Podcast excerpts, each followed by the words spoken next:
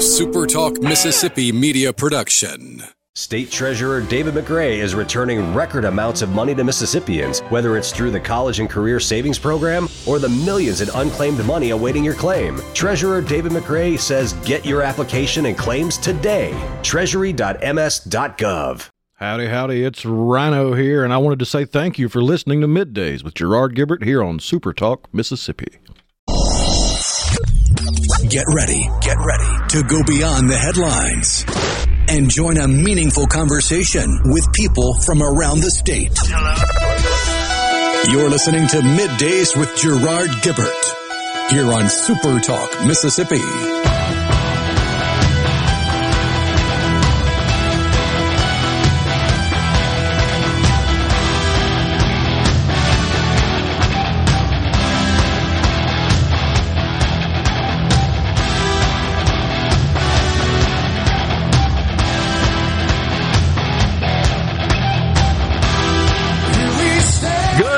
Morning, everyone, and welcome to Midday Super Talk Mississippi. I'm your host, Gerard Gibert, along with Rhino in the Element Well studios, guiding you through the middle of your day with facts, fodder, and fine music on this Friday, y'all. yeah, man.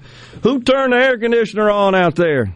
It's not that they turned it on, they left it on all night. That's exactly right. It was steadily dropping when we left uh, yesterday throughout the day. Oh, yeah. But I believe we were spared of the more severe weather, huh? There were two spin up tornadoes. I saw a report, or at least they believe they're tornadoes. They got to go in and do all the the looking and researching and determine whether or not it was a downburst or a tornado, and then if it was a tornado, what grade it was. Yeah, but, uh, yeah. I saw reports of at least two, so that's bad. But yeah.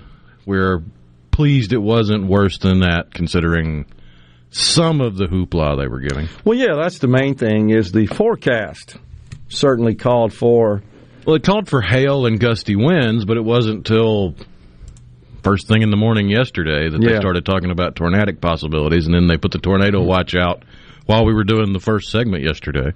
So, what do you think? Are we done with the uh, really cold weather? Mm, or it you the middle of February, so it, this could be one of the last cold snaps, but I don't know. Mother Nature does have a way of surprising us. Yeah, so true. Today on the program, Pamela Junior up in the next segment, the director of two Mississippi museums. 1105, Kelly Bennett, multimedia journalist for Super Talk Mississippi News. And at 1205, the executive director of the Mississippi Department of Transportation, Brad White, will come tell us about the governor's announcement of the uh, plan to allocate, proposal to allocate $1.3 billion in infrastructure projects across the great state of Mississippi. Looking forward to those interviews today. A busy Friday today with uh, three guests on the program.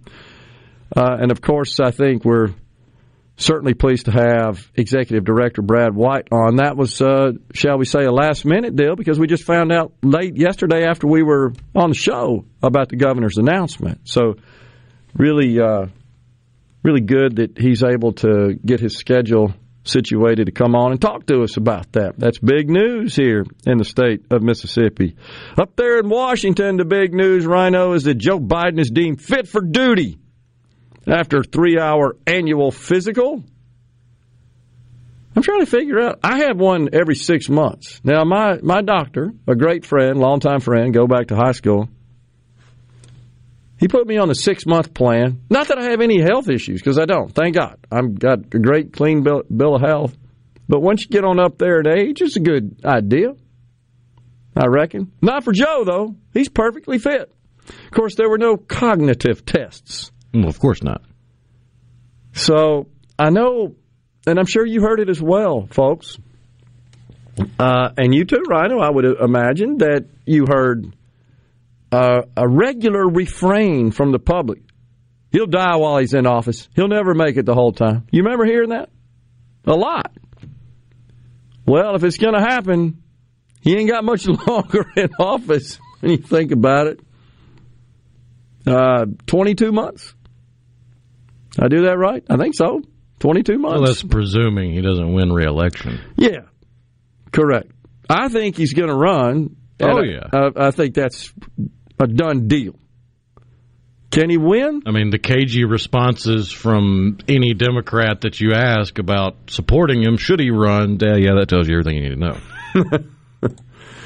Our good friend Price Wallace, Representative Price Wallace, sent us a text said, "Old saying is if it thunders in February, it will frost in April." I hadn't heard that one, but I believe it. I remember as a youngster, long before we had all these sophisticated forecast tools that we have today, the first day of spring, I'd have to think of the year 70, 69, something like that. My parents were out of town a, on a business event, and I was staying with uh, a family up the street that uh, we were friends with. And we got up the next morning, not anticipating what was going to happen overnight because the weather forecasters were not informing us of it, and looked outside, and there were nine inches of snow on what is that, March 21st or whatever the first day of spring is. And of course, we're celebrating at the closing of school, as it were.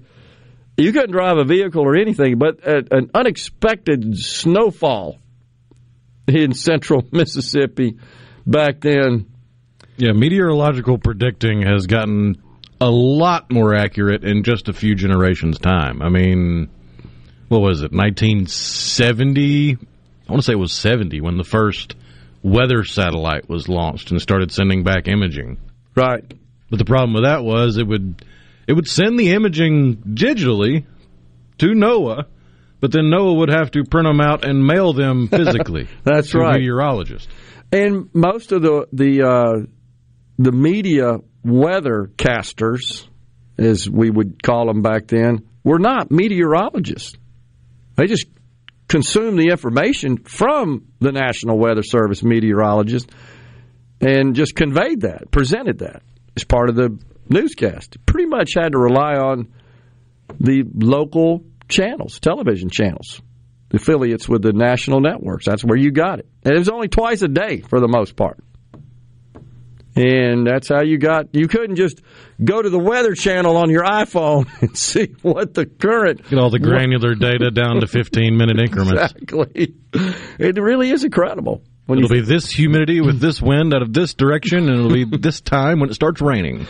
I'll have Didn't to have any of that. I'll have to confess that in my considerable travel experience on commercial aircraft, if we're if I know we're flying through weather, of course you got Wi-Fi on the airplanes, and I'll crank up uh, one of the apps I use for weather, Radar Scopes, the one I happen to like. It's it's like a ten dollar a year app. It's expensive. It's ten bucks a year, but it's incredibly precise and very useful. I find it to be better than other apps. But while I'm sitting in a seat on an airplane, just kind of I look outside, you know, look at the weather, and then I'll crank up the app on the Wi-Fi, and it'll plot your position. It'll show your position, and you can see and watch the airplanes, the the uh, pilot, I should say, navigate the aircraft around the storms, and that's because they have very sophisticated tools in the cockpit that we didn't have uh, all the time here. It's a, a relatively recent in terms of the decades of air travel, but you just wonder how many accidents due to weather have been avoided because of this sophisticated technology. A, a lot, honestly. With all that onboard radar and all sorts of weather avoidance and, and uh, information they have right there in the cockpit. What the National Weather Service had times 10 30 years ago, probably, if you think about it. But we're digressing a bit. So, Joe Biden's physician, Dr. Kevin C. O'Connor, said Mr. Biden, 80, remains fit for duty and fully executes all of his responsibilities without any exemptions or accommodations. In a memo summarizing himself. He described him as a healthy, vigorous 80 year old male who is fit to successfully execute the duties of the presidency to include those as chief executive, head of state, and commander in chief. Stated the memo from Dr. Kevin C. O'Connor. Meanwhile, Nikki Haley, you know who she is, running for president. Well, what what a controversy has already erupted over her candidacy. First, she says she supports term limits for members of Congress. I don't know that I've ever seen a presidential con- candidate make that proclamation as part of their platform. You remember? Not from one of the main two parties, no. Libertarian candidate, perhaps, independent. She also says that anyone that uh, that qualifies to run for president, or I, I should say that intends to run for president, seeks to sign up, should submit to a cognitive test if they're over the age of 75. How about that? You seen that? Oh, yeah. And of course, detractors say it's a direct slant at President Trump. Don Lemon got in hot water. How about. Don Lemon? She's past her prime. And then this morning, if you tune in, Don's off he today. ain't there today, is he? Don Lemon, who's like 58 or something. We're taking a break. Pamela Junior, the director of two museums, up next.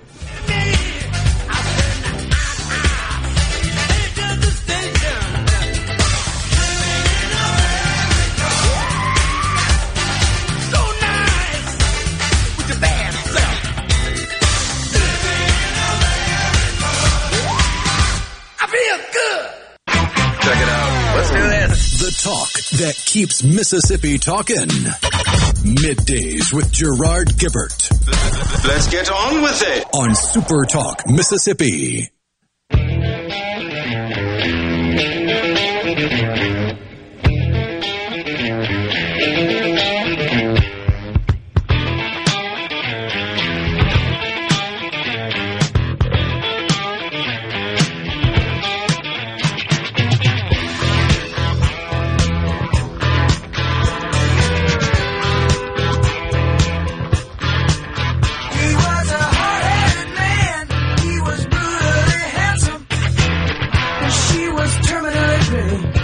Welcome back, everyone, to Midday Super Talk Mississippi Live from the Element Wealth Studios. And joining us now, Pamela Junior, director of two Mississippi museums. How's it going today, Pamela? Good morning. Good morning. Glad to be here. You bet. So, wanted to have you on to talk about uh, two uh, Mississippi museums. The Civil Rights Museum, in particular, is incredibly important to our state and was named a top museum to visit during Black History Month. What can you share about that?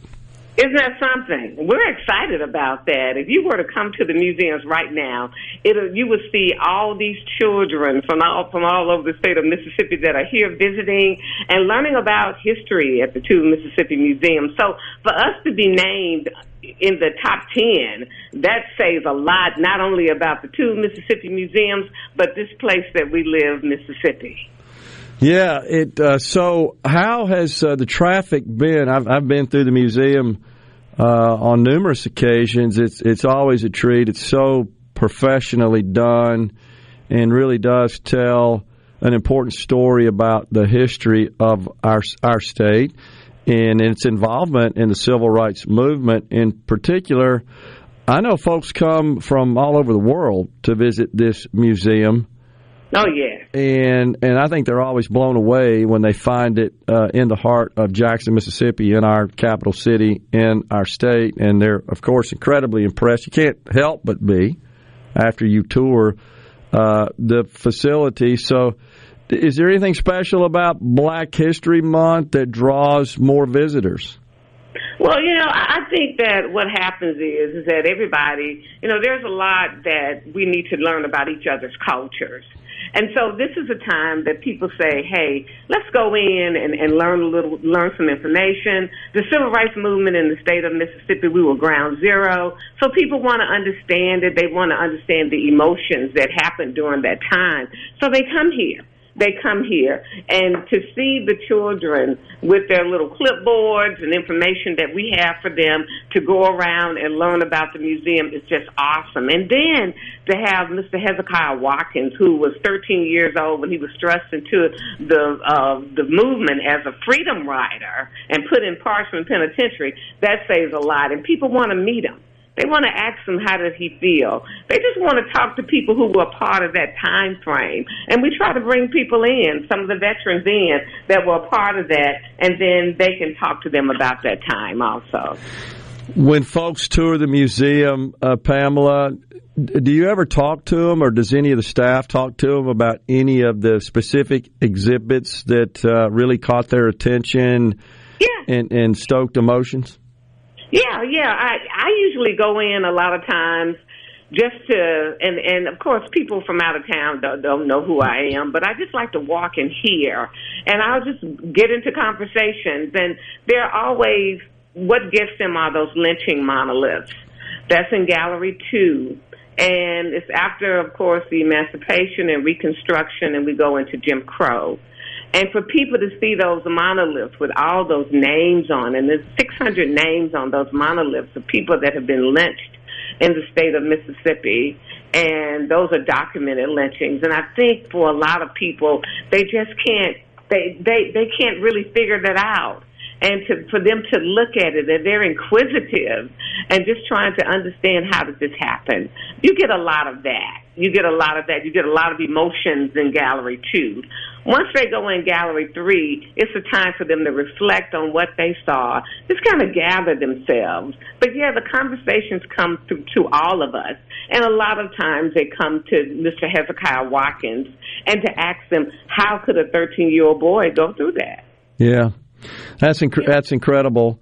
Uh, also on display in the museum are some artifacts uh, from the integration event at uh, at Ole Miss at the University of Mississippi. Tell us about that.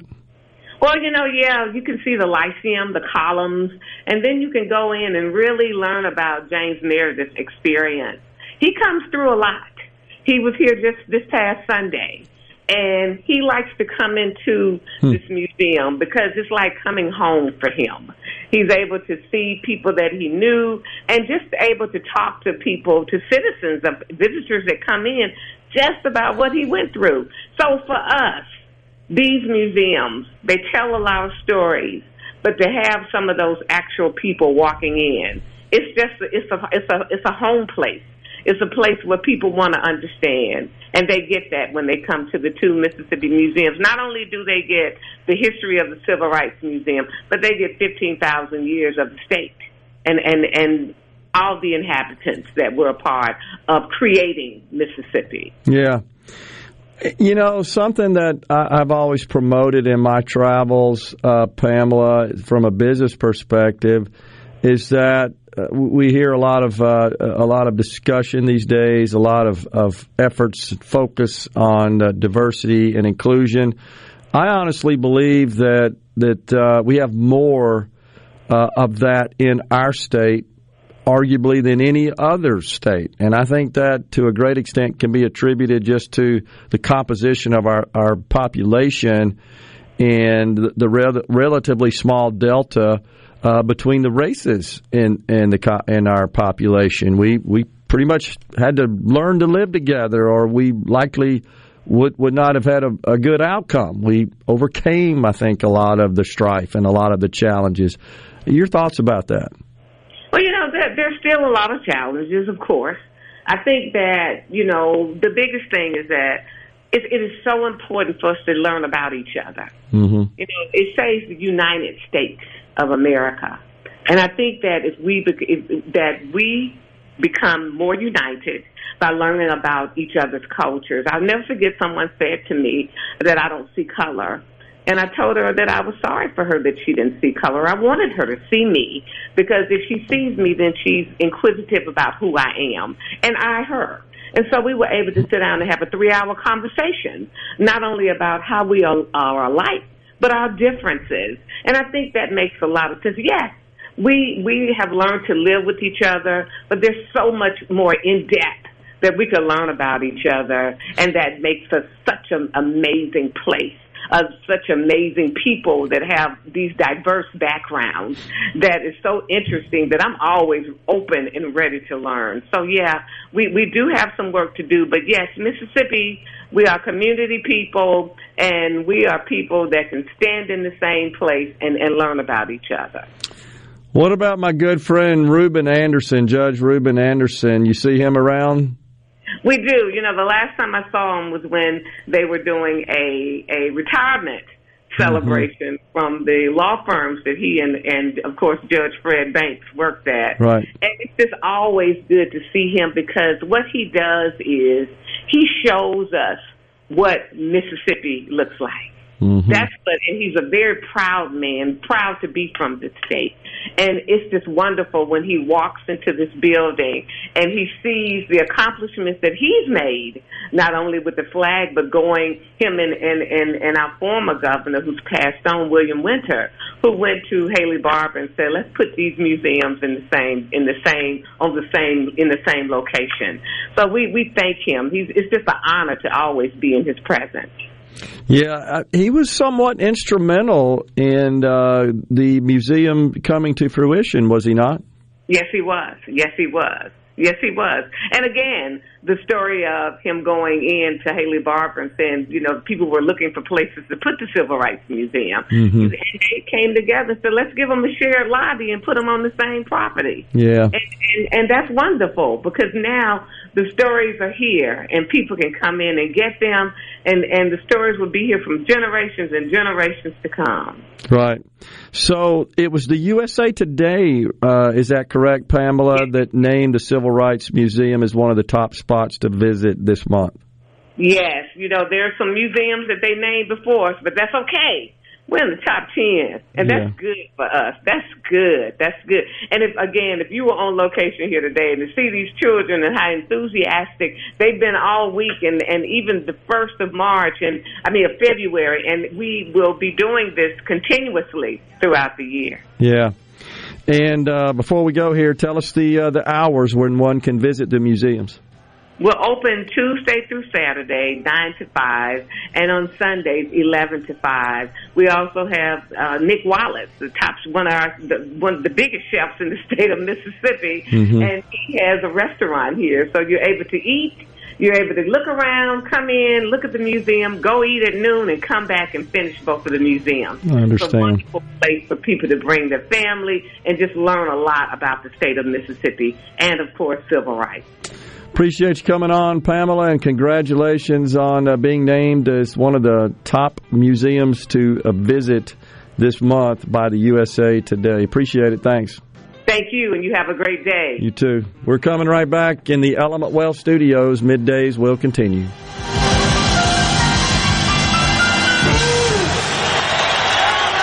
For Talk.fm. Gerard Gibert Welcome, welcome to our shop. on Super Talk, Mississippi. Okay, now you have a good one.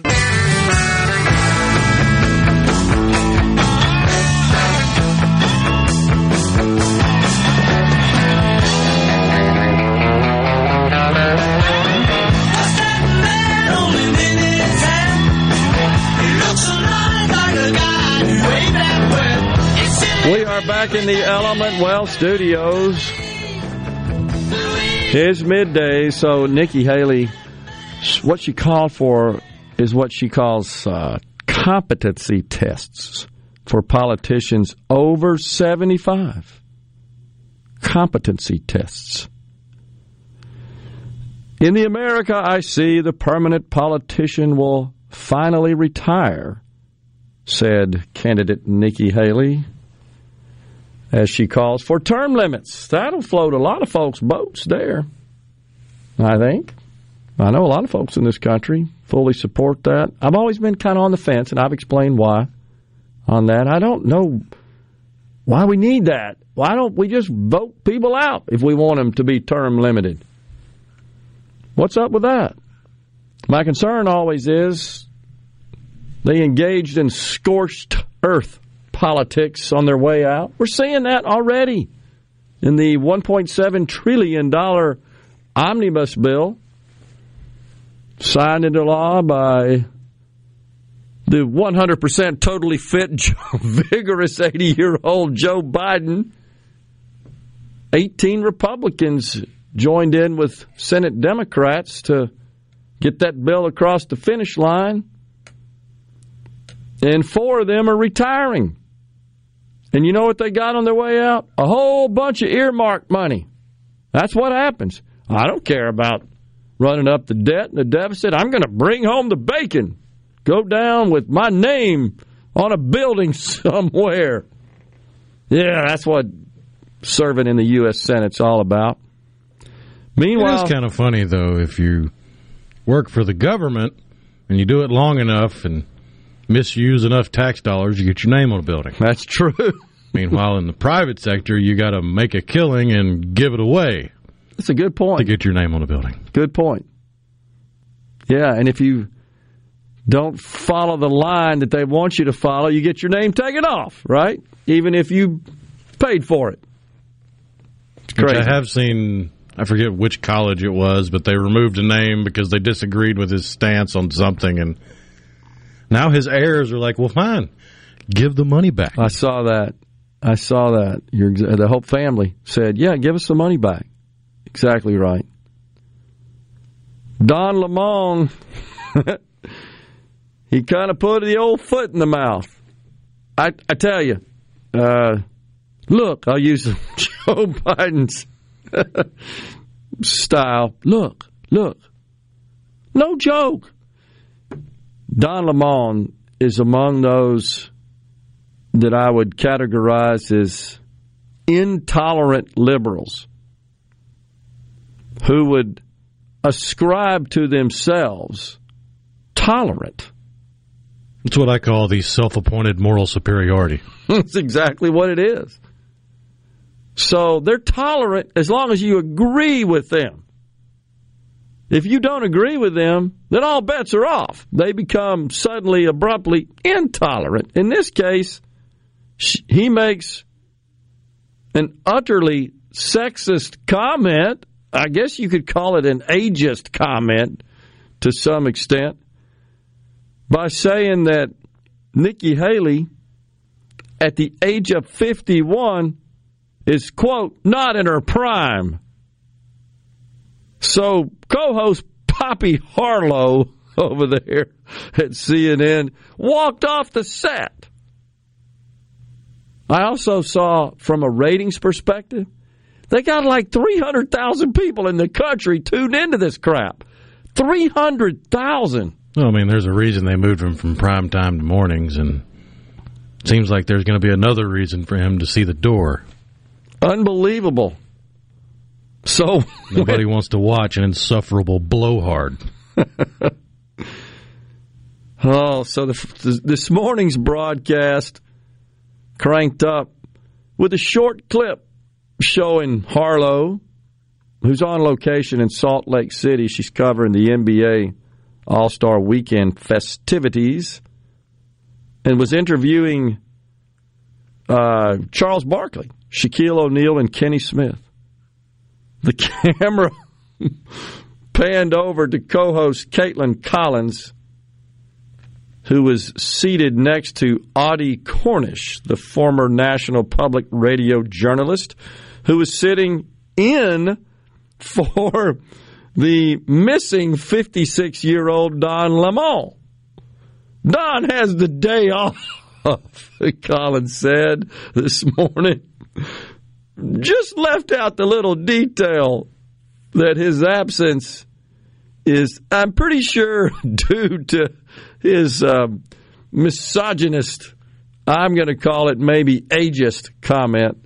But he apologized. Oh, yeah, he did. Except he forgot the part of the apology where he actually apologized to the person whom he was talking about. Exactly.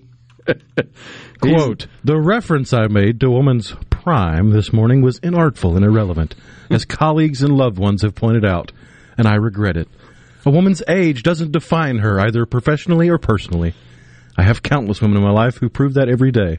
Nothing specific to the target of his comments presidential candidate Nikki Haley. He failed to even mention her. Unbelievable. I believe that's by definition a half-hearted apology. I think you're right. Uh, at a minimum, weak, tepid. I would call that inartful, honestly, to use Don's term there. On the C Spire text line, Tim and McGee says, I'm on that every six month checkup, uh, Gerard. Yeah, I think it just depends on the physician, but uh, often, uh, de- depending on, again, just the physician's style. I'm grateful for mine. He's a long time primary physician and uh, just a great friend and a great doctor as well. I'm just on the every six month plan. That's fine. Biden, don't you think he ought to be on the every six month plan? He's 80 and he exhibits what appears to be mental acuity problems. I think most would agree with that. Uh, but nonetheless, his doctor says he's good to go. And there we are. Hmm. Very interesting. I was born on 3 21 68 in Columbus, and it snowed 6 to 8 inches from what I was told. Maybe the date you're referring to. I enjoy the program. Y'all take care, Mark. I, that sounds about right, Mark. I, I appreciate that. I, it's 321 does stick in my mind. I do seem to recall that I was in the fifth grade, and I said I was about 10, 12 years old. That'd be right. That makes sense. I bet that's it. It it was a foot. It seemed like here in central Mississippi, it was a lot. Of course, not being too tall at the age of ten, it seemed like it covered a good bit of my body when I stepped in it. Happy early birthday, by the way, Mark. Yeah, absolutely. And happy late birthday to another listener that chimed in uh, yesterday really late that we didn't get a chance to, Oh, apologize for that. to say, but uh, yeah. Up in Hardeman, Tennessee. Happy birthday And that, by the way, to is John. That's my son's birthday, March 21, coming up. A Republican woman is past her prime at 51. A Democrat woman is good to go in her 70s. Hillary, Nancy, etc., says Robert and Brandon. Au contraire, Robert. How about 80s? Dianne Feinstein. She's even telling people, hey, I'm fine. so you see that the other Although day. she is not seeking reelection. That's right. She's stepping down at 89. Is 89? I think that's I didn't the, think she was that old. yeah. I swear, I think she's 89. Look it up. 89 is what Wow, she is. I told you. 89 years old. How long has I she been swore there? it was 87. How long has she been there? 120, 140 years, something like that. Oh, 87. I got you. Just a spry 87. I gave her 89. She has been a United States Senator from California since 1992. Good grief. 1992. So a third of her life. But there's uh, there are others that have been there uh, for a much greater percentage of their life. How long's Grassley been there? The great state of Iowa he represents, and talks just like Mr. Drucker. He's been there since 1981. Good grief. He is now currently the sixth longest serving senator at 42 years, one month, and seven days. And what's his age? 83, 84? Something to that effect? That comes Somewhere to around mind. there. Yeah. He's been there half his life. Half his life in the U.S. Senate. That's hard to comprehend. Truly is. We had a record snowfall in Memphis on that date, 1968, of 20 inches, says Darren in Jackson. That's got to be it. That's got to be it. But as I recall, uh, Darren and uh, who else had just said that something to us about it in Columbus? So I scrolled off here. Uh, there was no prediction of it. That's what I remember the most. Like we thought we were going to school the next day. We woke up, we looked outside. What the heck? There's a foot of snow on the ground. We're coming right back here in the Element Wealth Studios. Kelly Bennett at 11.05 and Executive Director of MDOT, Brad White, at 12.05. Stay with us.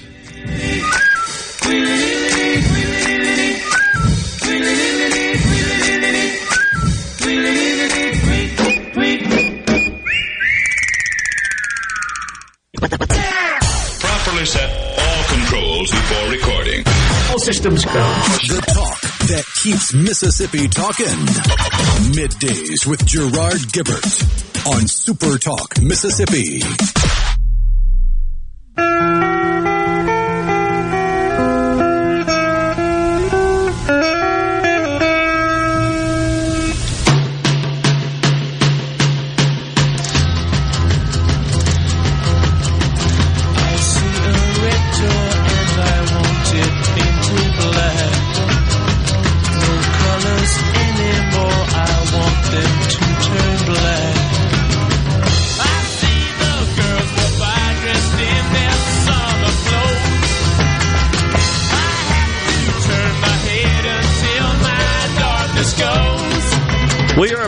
Element Wealth studios. We thank you so much for joining us.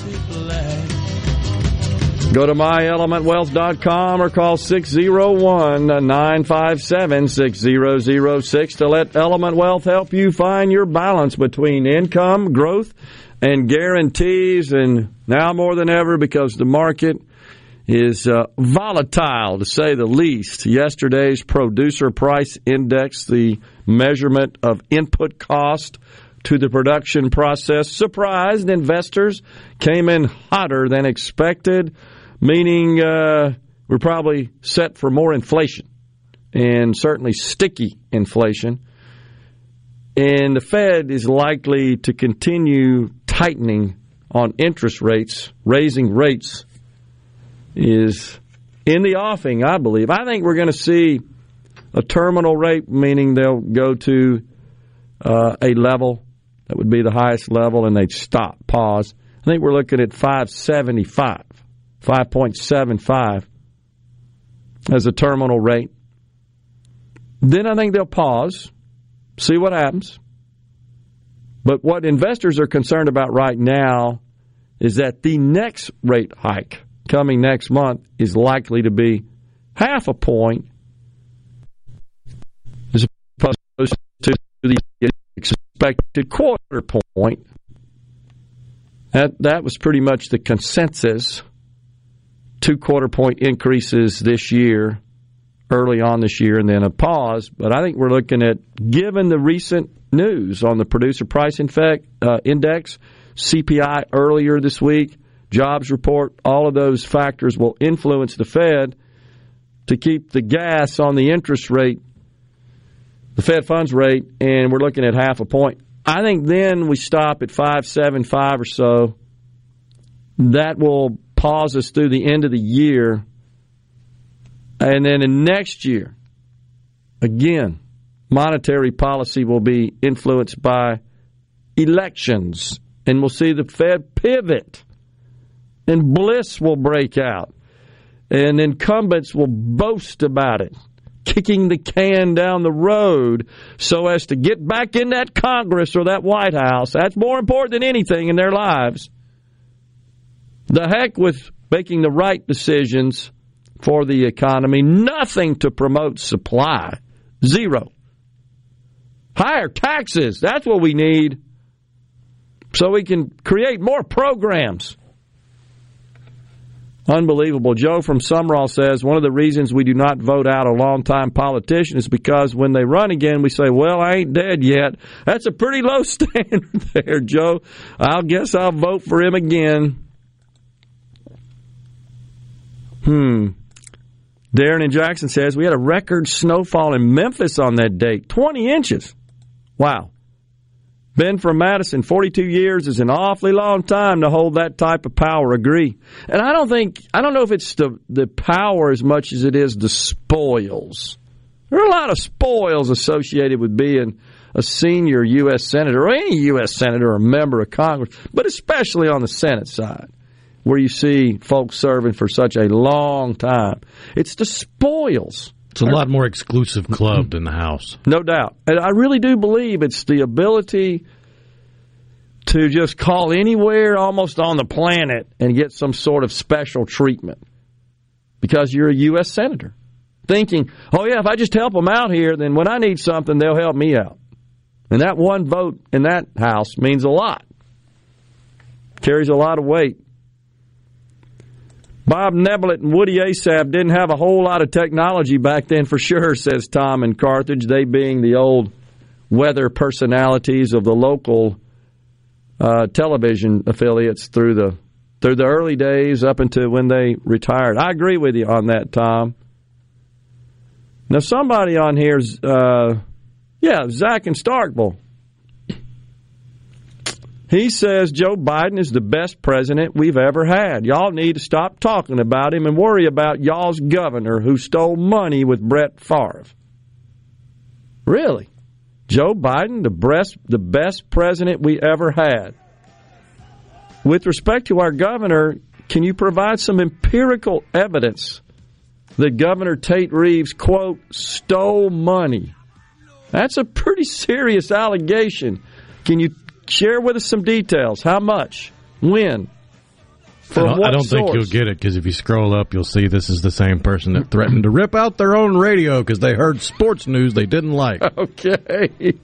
That sounds like uh, Elevator doesn't go all the way up there. sounds like an anger management problem if you're going to rip your radio out because you don't like something you hear on sports show. There's there's two knobs. Turn either one of them. You ain't got to worry about it anymore. We got uh, Kelly Bennett from SuperTalk Mississippi News after Fox News and SuperTalk News at this break.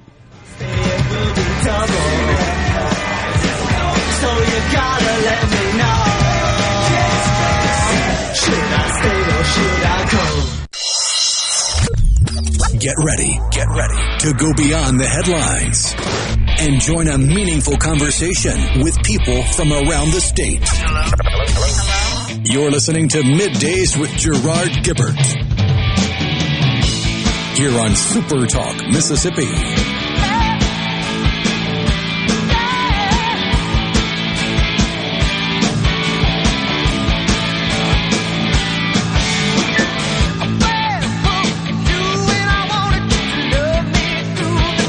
Welcome back, everyone. Hour two of middays live from the Element Wealth Studios on this. Friday, y'all. it is indeed. And joining us now, Kelly Bennett, multimedia journalist, Super Talk Mississippi News. Kelly, this is going to become a regular thing every Friday, isn't it? Sounds like it. Do we actually have everything working for a change? I think so. we got all the technology all integrated and compatible and communicating as it is supposed to. Appreciate you joining us today. What have you observed from across the great state of Mississippi the past week? Been a little quiet in the legislature. No big deadlines this week as we had last week. So the each uh, respective chamber is taking up the bills passed over from the others. What are you hearing? Anything? Right.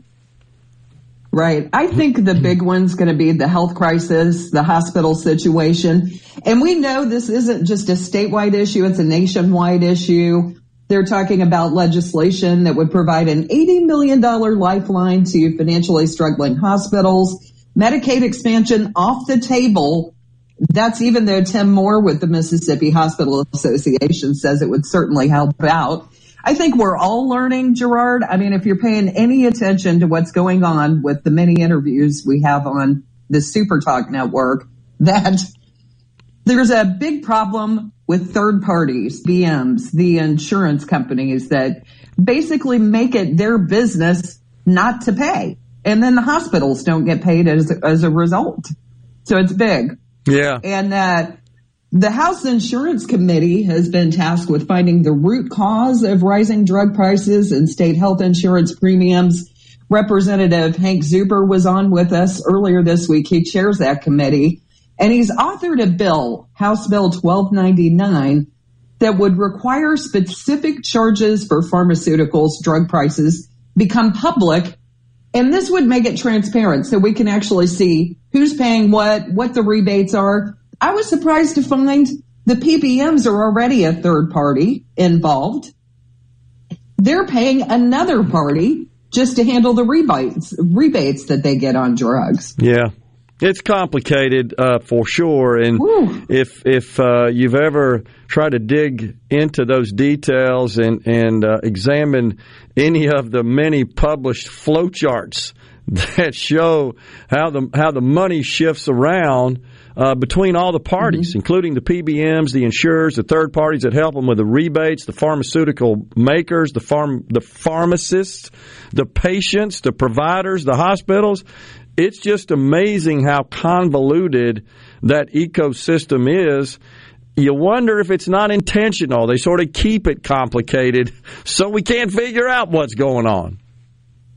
Well, and I think the average consumer gets frustrated by the whole thing, trying to figure it out, and they just quit looking into it. And That's they'll right. just pay the dang bill. That's right. You know, is it purposeful? Maybe. But that, you've got to need history on that because that's how you kind of got into the whole news thing, It I've heard you say. Well, in politics in general, exactly right. It was 2008 when uh, then candidate Barack Obama was promoting his plans for health care reform as a as a candidate, and and I happened to just pay attention one day.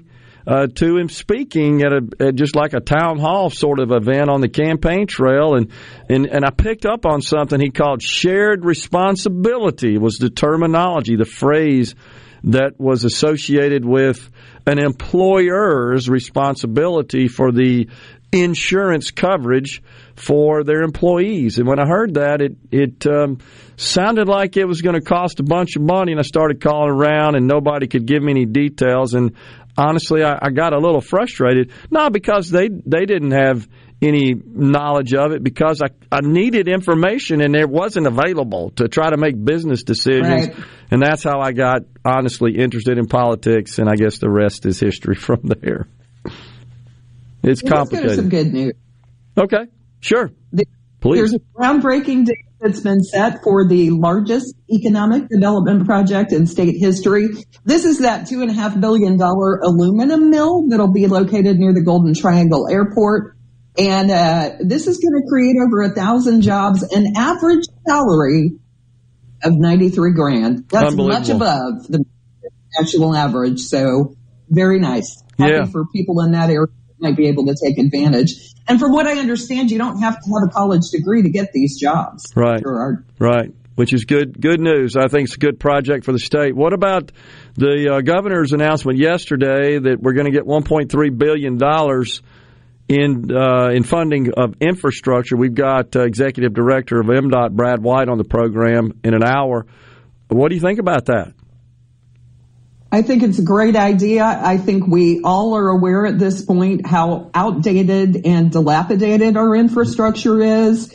We've got bridges that need repair. All you have to do is drive on a road in Mississippi in some areas to see that, that we really need to work on this. And infrastructure includes water, right? Right. And I know we hear a lot about the water infrastructure in the city of Jackson, but it needs updating all over the state. So I think this is fantastic news. I, like you, I'm looking forward to hearing more about what Brad White has to say about this. Any thoughts? Uh, Please. oh, I was I was going to bring up it was Valentine's Day this week, Yeah. right? Uh, something original in Mississippi. Apparently, nationwide, uh, marriages are down. Yeah. That's not happening in Mississippi. We're actually increasing marriages by nearly 7% year over year, and divorces are down in our state as well. Huh. Good news for a week of love, right? With Valentine's Day. Oh, ab- absolutely. N- now that the field has been set for the statewide elections, and we are in the statewide election year, comes around every four years in an odd numbered year. What do you think? Any any thoughts? Uh, on, let's say the top of the ticket, governor, lieutenant governor. Any any thoughts about that? uh, I kind of keep my vote kind of personal. Sure. Well, just I mean about the races in general. What uh, just uh, you're you know not asking for you to to offer your your preference on candidate personally, just about the races in general. I think uh, they're panning out about as we would expect. There challenges to some of the people that are running for office, like Mandy Gunasekara. Uh, her challenge was cleared yesterday through the state GOP. Yeah. So uh, we st- we've still got a ways to go before the elections, Gerard. So I'm It's heating up though, Kelly. We're we're seeing the arena. we're we're seeing the uh, the mudslinging already. Certainly in the lieutenant governor's race, maybe to a lesser extent. Is that new? Not really, but um, I, think what we could say is that the lieutenant governor, Delbert Hosemann, really didn't face any any significant challenge in his primary uh, for lieutenant governor. Uh, You know, and he had a fairly tepid challenge uh, in the general election. That was kind of a foregone conclusion. But this cycle, he does have, I believe, a serious challenge in, in State Senator Chris McDaniel. So I, I think, and likely whoever wins the uh, the Republican uh, clears the field in the Republican primary is going to go on and win in the general. Mm, So the the race Right. for lieutenant governor, I think, is going to be decided in the in the primary. For governor in the general, but for lieutenant governor in the primary, it uh, it's going to be, I think, closer than many people believe. Well, I remember McDaniel as a Tea Party candidate. I mean, he's been around for a while. Mm-hmm. And he was one of the people that was in the forefront of that movement. And I'm sure a lot of people remember his history there. 14, 2014, he uh, he challenged uh, then uh, longtime Senator Thad Cochran. Very contentious race, really divided the state, fractured the state quite a bit, I think. But it was incredibly close, as, as you recall. And so, uh, and he had a couple other runs, but he's emerged and he has declared his candidacy. He's qualified. And so I think uh, we have a race on our hands at a minimum, we can say, which will give us much to talk about. He's tentatively scheduled to appear on the program, is uh, Senator McDaniel, next Tuesday.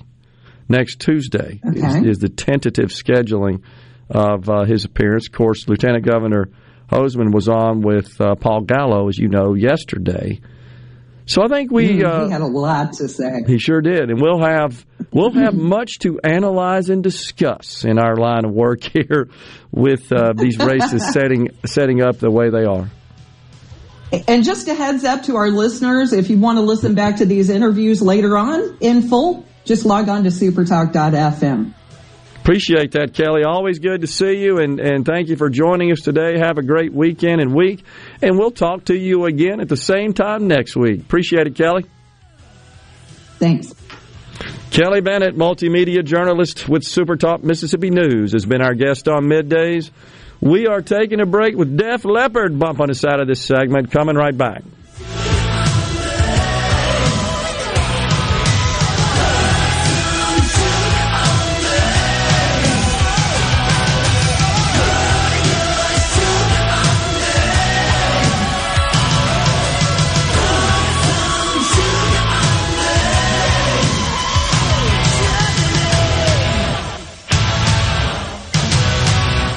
The talk that keeps Mississippi talking. We're Rolling. Hit it. Go. Play it. Middays with Gerard Gibert on Super Talk Mississippi.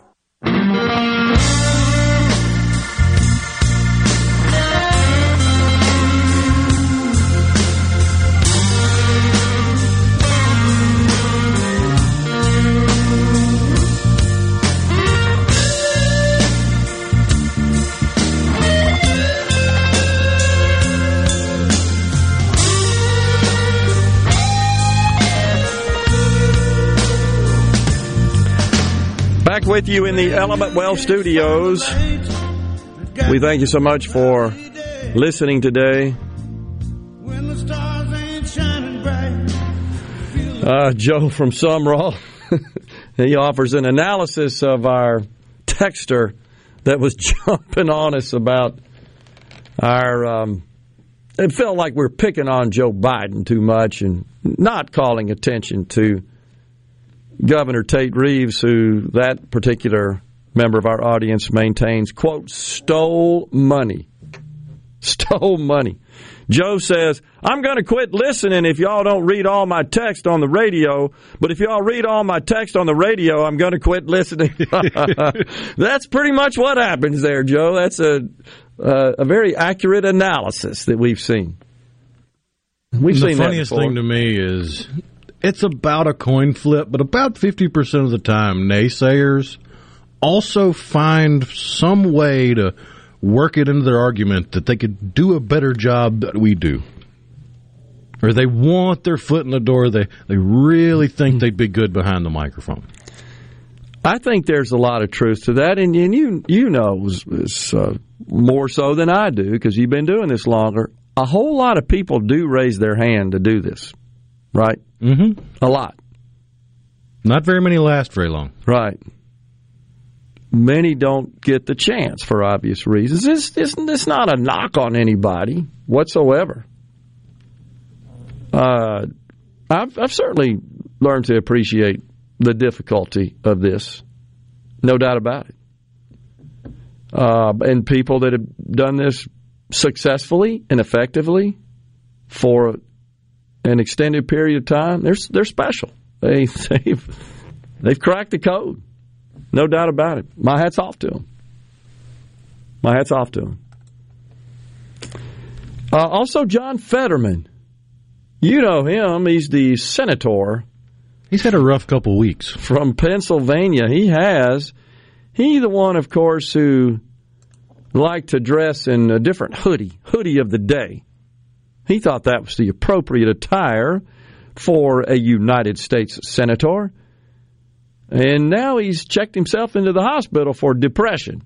which is his second trip to the hospital in as many weeks. Just had another episode, stroke or something, right? Or a uh, heart problem? He was feeling uh, chest pains. chest pains. That's what checked that's into right. Walter Anderson. Of course, he, of course, uh, the victim of a stroke, which clearly had an impact, as strokes often do, on his cognitive abilities and struggled mightily on the campaign. Still got elected. Now, I know there are a lot of folks that say, well, it's because he cheated. Um, not to that extent, though. I mean, if you look at the votes cast, it would have had to have been like 80% of the votes were cheating votes, invalid. It's okay to admit that Dr. Oz was not a likable candidate. Thus, did not win.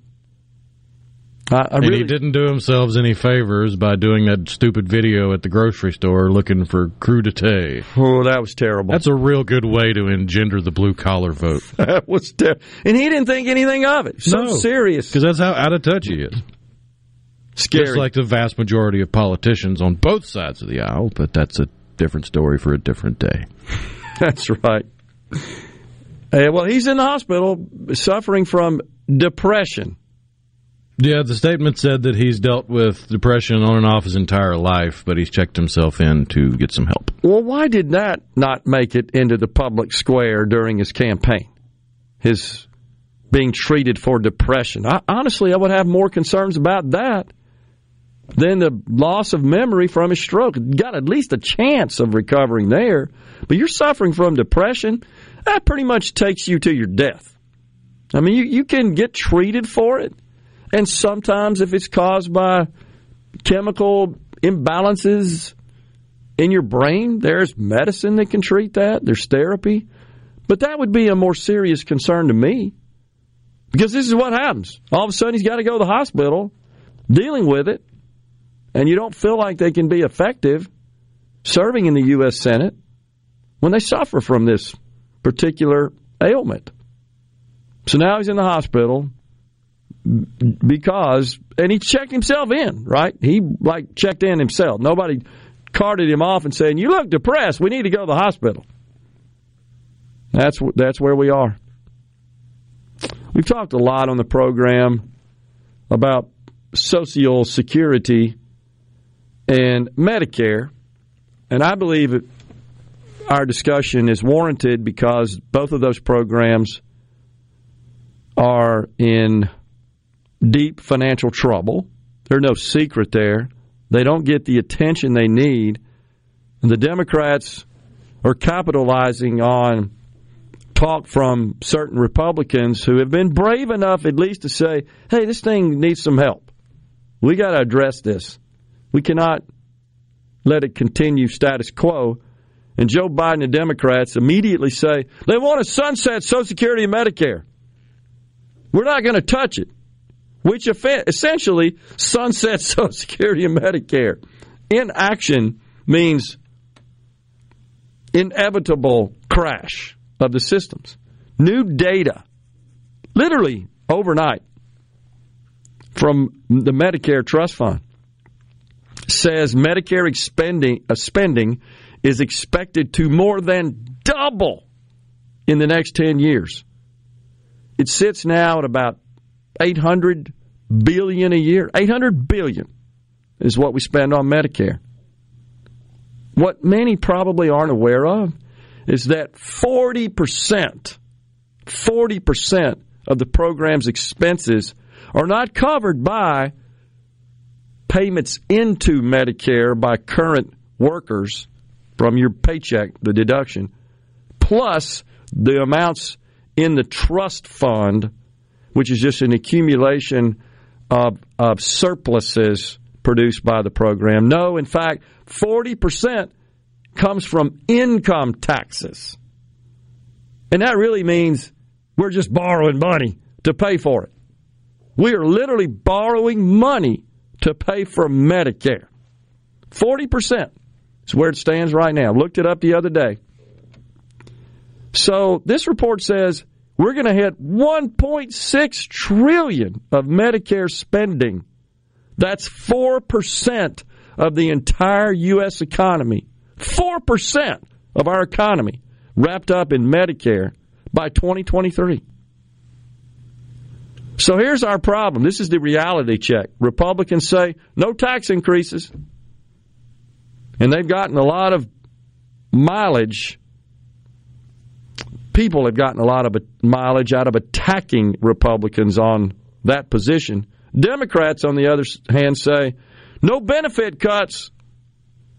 And they've gotten a lot of mileage out of that. So there we go. Republicans say can't increase revenues. Democrats say can't decrease benefits. Therefore, we can't fix the problem because we've explained three choices increase revenue, decrease expenses, combination of the two.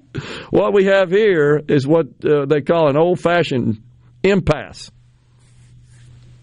Nothing is being discussed at this point to fix this problem. And I don't think people realize how big a dang deal this is.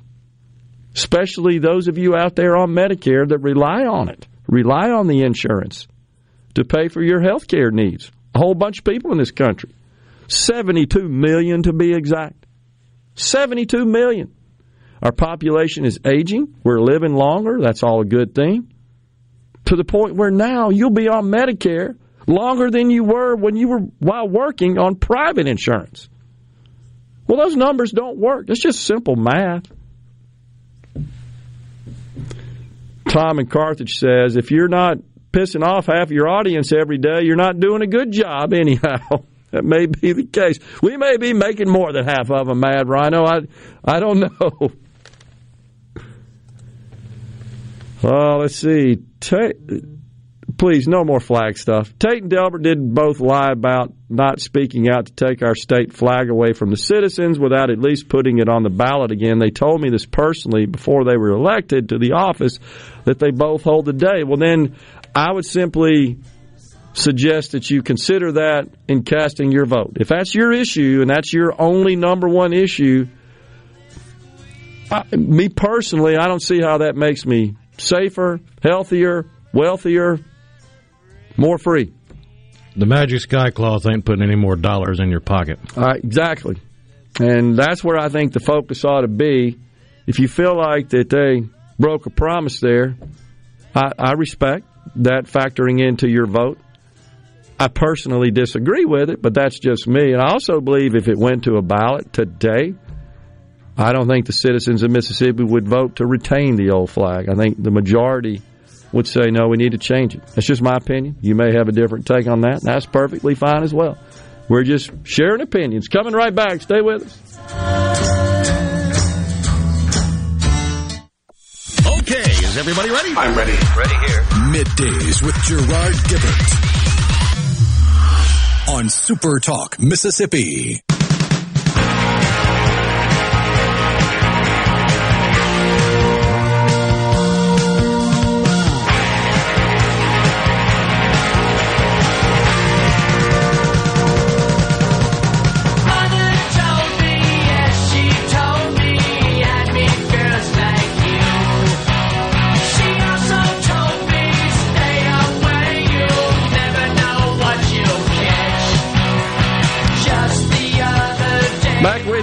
In the Element Wealth Studios, Super Talk, Mississippi. Curtis and McCool says, I recently heard the theme song from All in the Family for the first time in a long time. I think that needs to be the theme song for Super Talk. It's crazy, but Curtis, I actually thought about that a couple of days ago. I, I don't know why it uh, popped into my brain. I remember the show when I was in, I guess, the grade school, middle school, and, and thinking about the lyrics, you know, of the theme song and how that is sort of applicable. And, and I think what prompted me to think about it was mainly some of the cultural craziness that's going on. I, I'll give you an example.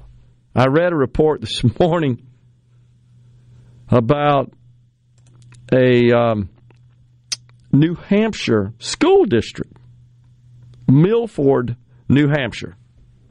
So the school board and the state I believe it's an assembly in New Hampshire. Is what it's referred to. They're all tied up in knots and having all these discussions and trying to make policy and law pertaining to the bathrooms in the school district, the middle school and the high school. And so they have at this point ordered that the urinals be covered with black plastic garbage bags so they can't be used. And the purpose, I had to think through it like, wait, now, why is this a problem? And it's because there are biological females using the male restroom because they either identify as males or they've been converted.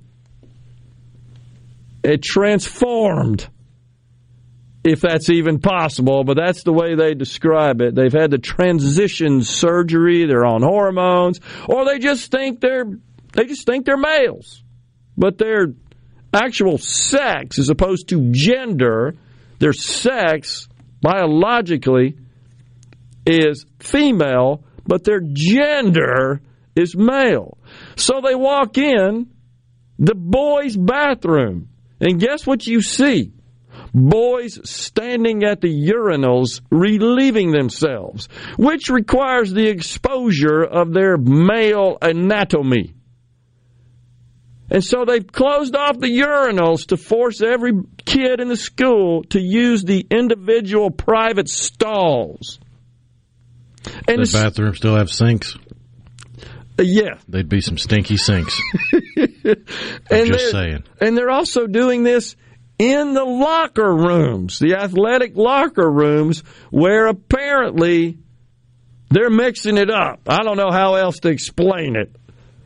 And so now all the dressing in the locker rooms has to be done in some sort of private area, shielded area. And this is causing all kind of problems. So the students this is crazy.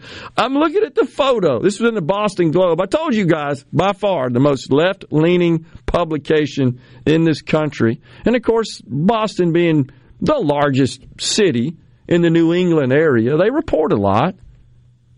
I guess if you think about it, Rhino, you combine New England from a from a uh, geographic area perspective. The state of Mississippi may be as big as Massachusetts, New Hampshire, uh, Vermont, maybe even Connecticut stuck in there. Maine, yeah, as far as land size, land size. So Boston's kind of the regional center hub of the area. There's nothing in Maine. It's it's relatively big, but from a population perspective, I mean, you still got New York City there, but yeah. But you don't normally associate that with New England the way you do Massachusetts.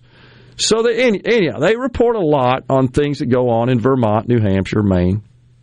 So I'm looking at this photo, and it's students that are outside of the building where the school board is meeting discussing this dilemma, and they're holding up signs. they're holding up signs that say, "We want urinals." I'm sorry, this is nuts. Who would have thought you had to go to school Uh, what do you mean? I can't use the urinal, and now you're a protester. Bring back our urinals. That's how nutty this country's going. So, to Curtis's point here, that's what made me think about Archie Bunker and, and Edith there playing the theme song when, uh, of course, Archie says, Boy, the Here we go. Miller play. There's a neighbor hit parade. Guys like us, we had it made. Was what I Mister, we could use a man like Herbert Hoover again, right? So, our resources, at least in this area of New Hampshire, they're all tied up talking about urinals. No wonder. We're, we're going down the tanks, literally, when you think about that. Unbelievable. CJ in the Delta says, What we have here is a failure to communicate. That's so true. What's your dirt doing in my hole? That's right. That's right. Uh, Lord saying Biden is the best president ever is like saying the Ford Pinto is the best car ever. But this is another example of just how insane liberals are. CC in Senatobia writes that. I'd like to know wh- what their their standards are. What what measurements did they use to conclude that Joe Biden's the best president ever? What would that be? I'd have to think about that. In fairness, when someone makes a statement that is that off the wall, that asinine, I tend to believe they're being intentionally stupid Intentionally. to try to get a reaction because they just want attention, whether it be positive or negative. They're just starved for attention. That's the old rhino dopamine theory.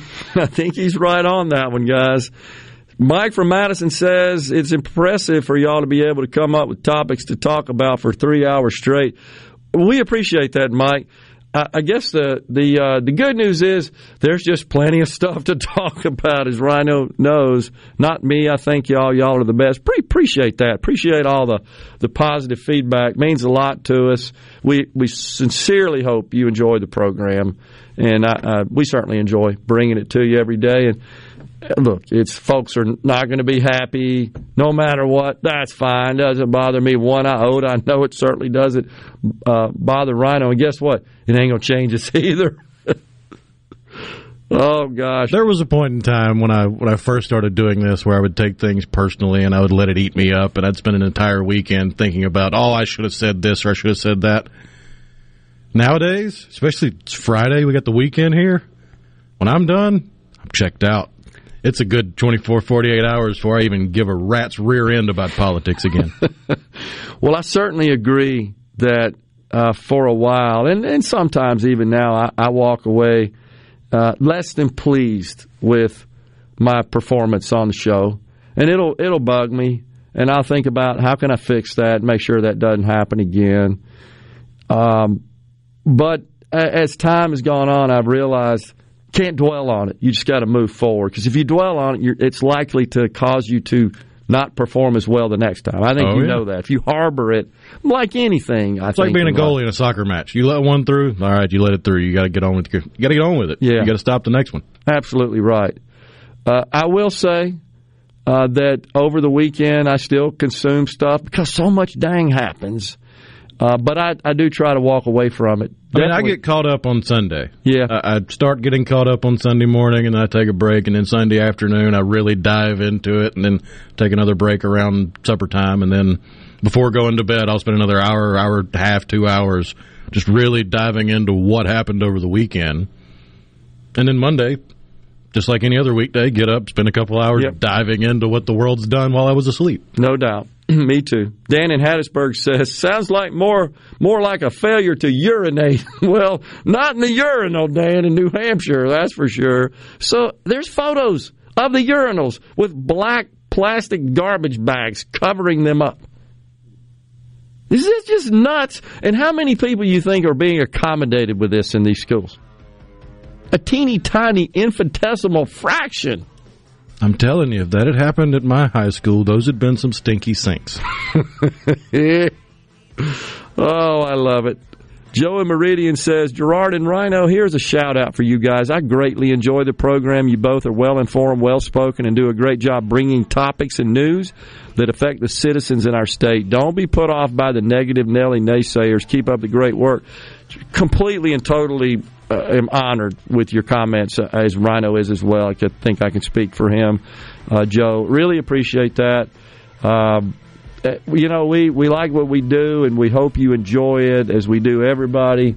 We we acknowledge we ain't going about a thousand, and that's perfectly fine. We're going to keep on keeping on. We're coming right back. Stay with us.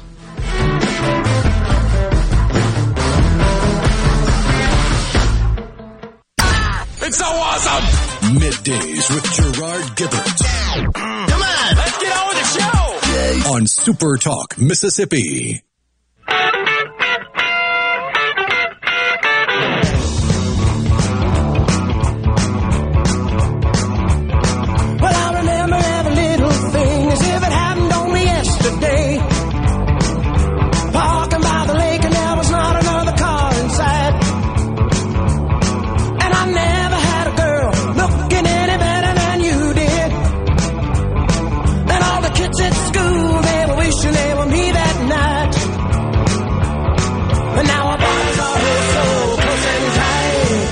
Welcome back, everyone. Midday, Super Talk, Mississippi. The markets are falling precipitously today. Major concerns. Kangaroo finally got tired. Oh, just sitting down right now, falling down. Not pretty. The Nasdaq down 178 at present. The Dow down less, but the Nasdaq, where most of the high tech growth stocks are listed, is what's causing problems for investors. Don't like to see all that red on the screen today, but there it is, and it's Joe Biden's awful policies, in my view, is what drove inflation. It uh, certainly wasn't all him. We've talked about that the, during the Trump era with COVID. Lots of helicopter money sprayed across the nation, also fueled inflation. But I think Joe Biden's policies, well, I don't think I, I'm quite confident, exacerbated that situation. And once again, no policies that would promote supply, which is part of the demand supply equation. They only focus on demand and not supply. And by demand, what they mean is send you more money so you can go spend it, which of course produces inflation. Joe doesn't get that. There's also some uh, word coming out of the Securities and Exchange Commission, which would thrust government in the middle of your investment accounts. SEC Chair Gary Gensler is rolling out a set of experimental reforms, is what they are being described as. If that is finalized and uh, authorized by the agency, it would really fundamentally change the way retail investor stock trades are handled. There would be some government mandates dictating where these trades would need to be executed and at what price.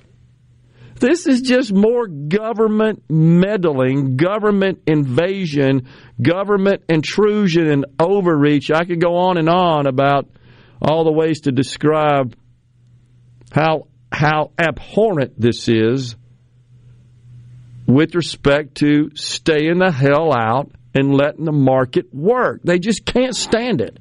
They have to insert themselves because they possess such mighty hubris as to believe that they are more qualified, more competent at centrally managing a $21 trillion economy than is the market. That's the fundamental problem with all this stuff. Oh no, I know better than you how to manage $21 trillion. You consumers, you buyers and sellers, you don't know. Get out of the way. We'll tell you how to do that. That, my friends, is the essence of socialism. That is that exhibits and represents the classic definition of socialism. And also logically, it's like trying to use your fingers in an abacus to compete with a supercomputer. That's exactly right. It's a great. That's a great point because there's no secret that the government is always slow to react, not built around agility. Doesn't really consider all the information, all the inputs in taking action, before taking action. It's just not built around that. Not whatsoever. I, I caught, you know, I told you guys, and I'm not trying to be an I told you so here. I apologize for that. Let me rephrase it. We've talked before on the program about the Trump tax cuts coming up. Well, exactly what I thought. The Washington Post published an opinion yesterday, and one of the columnists, Catherine Rampell, here's a dirty little secret about Trump's tax cuts. That's the name of the article. And just goes into this diatribe about the cuts. So I wasn't aware until I read this article, Rhino. I don't know how I missed it, that this past week, more than 70 Republican lawmakers introduced a bill to make permanent. We've talked about that. They're, the individual provisions are expiring in 25. Introduced a bill to make permanent the 2017 tax cuts, largely known as the Trump tax cuts, large chunks of which are scheduled to expire. This is what uh, Miss Rappel reports here. Rampell, pardon me, reports here. So folks are starting to pay attention. We were on it first, though. And it's going to be a big old fight, I guarantee you. Of course, she's in favor of uh, letting them expire, of course, and then increasing them on the wealthy Americans. Coming back with Brad White from MDOT. Stay with us. And now, and now, another hour of the talk that keeps Mississippi talking. Middays with Gerard Gibert. Begin your transition now. Now on Super Talk Mississippi.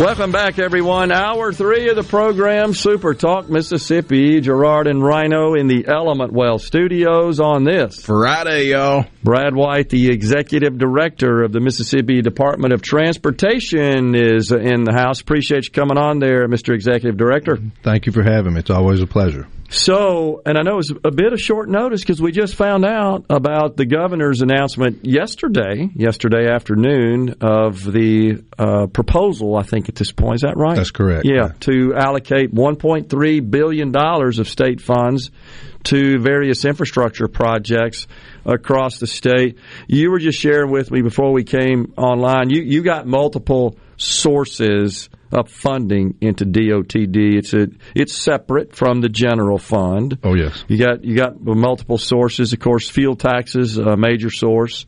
Uh, the federal government, some state funding, other fees, and as well. Uh, where's this pot of money coming from that the governor seeks to allocate for infrastructure? Well, it's my understanding that where he's wanting to take the the funds to with which to implement his proposal would come from some of the surplus revenue that we have now or some of the leftover one-time money we have now in various accounts. So it's existing money as I understand it, but I, I'm unfamiliar with the details about exactly which one. but I do think it's important to understand the, the type of projects that the governor's talking about. We we've been very fortunate in that all of our state's leaders have been very supportive of our infrastructure system. We had probably the biggest budget MDOT's ever had last year, thanks to the legislature and the governor's involvement in helping to plush that up. But back when we were struggling uh, to have money, one of the programs that, that we implement as a department that uh, had been put on hold more or less had been our capacity program, which is not the resurfacing of highways or or the regular work that you may see around the state. These are the major construction projects where a roadway has um, no longer adequately handling the volume of traffic on it in a safe or efficient way. An example would be the Greenville bypass that's being constructed now, or when Highway 49 was widened in Richland and Florence. And due to uh, our need to focus on the rehabilitation of the existing system, for about 10 years, the capacity program had sat dormant for the most part. So when the Federal Highway Administration was reauthorized a couple of years ago and we received a billion dollars extra over a five year period, uh, the Department of Transportation was able to restart that capacity program. Unfortunately, all those all those projects that were in there were at different stages in the life of the project, and the pre-construction from planning to construction can take six to eight weeks because you have environmental, you have roadway design, the purchase of right of way.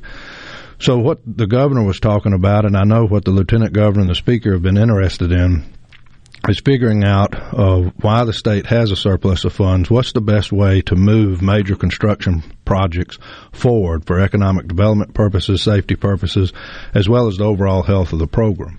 So we started out looking at what would be the the first in line projects that in the life of that project that we've completed or are near completion of the pre-construction phase will have all the utilities removed and have a right-of-way certificate on the project and would be able, if the money was there, to award a contract and begin construction.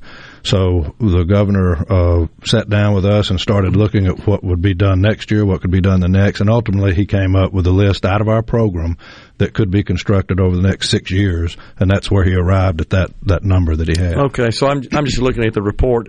I think the proposal calls for 49 different uh, independent infrastructure projects, and and the and the governor explained some of those that are on that list as well, and it's across the state. Right, it's 19 that pertain to MDOT. Okay, so was, his presentation also had a lot of Mississippi Development Authority ports and economic development, Okay. site development, and other other type of projects that would fall in infrastructure. Yeah. but they don't pertain to us. Okay. So we ultimately the list that he chose to go with had 19 projects uh, that deal with our interstates or our highways. That if we had the funding, we could go ahead and, and uh, program the, for the construction of these, and hopefully, upon building them, get them out of the queue, which would allow everything else that's still going through the pre-construction phases to be uh, to a point that when those are built, we would have the general revenue stream to go ahead and build those, and basically allow us to catch up from the time we lost. Makes sense. I understand. So, and then of course, uh, Brad, al always the the issue or the question, I should say, that uh, Mississippians have when they see these sorts of projects being planned: when, you know, when do we get started? How long does this take?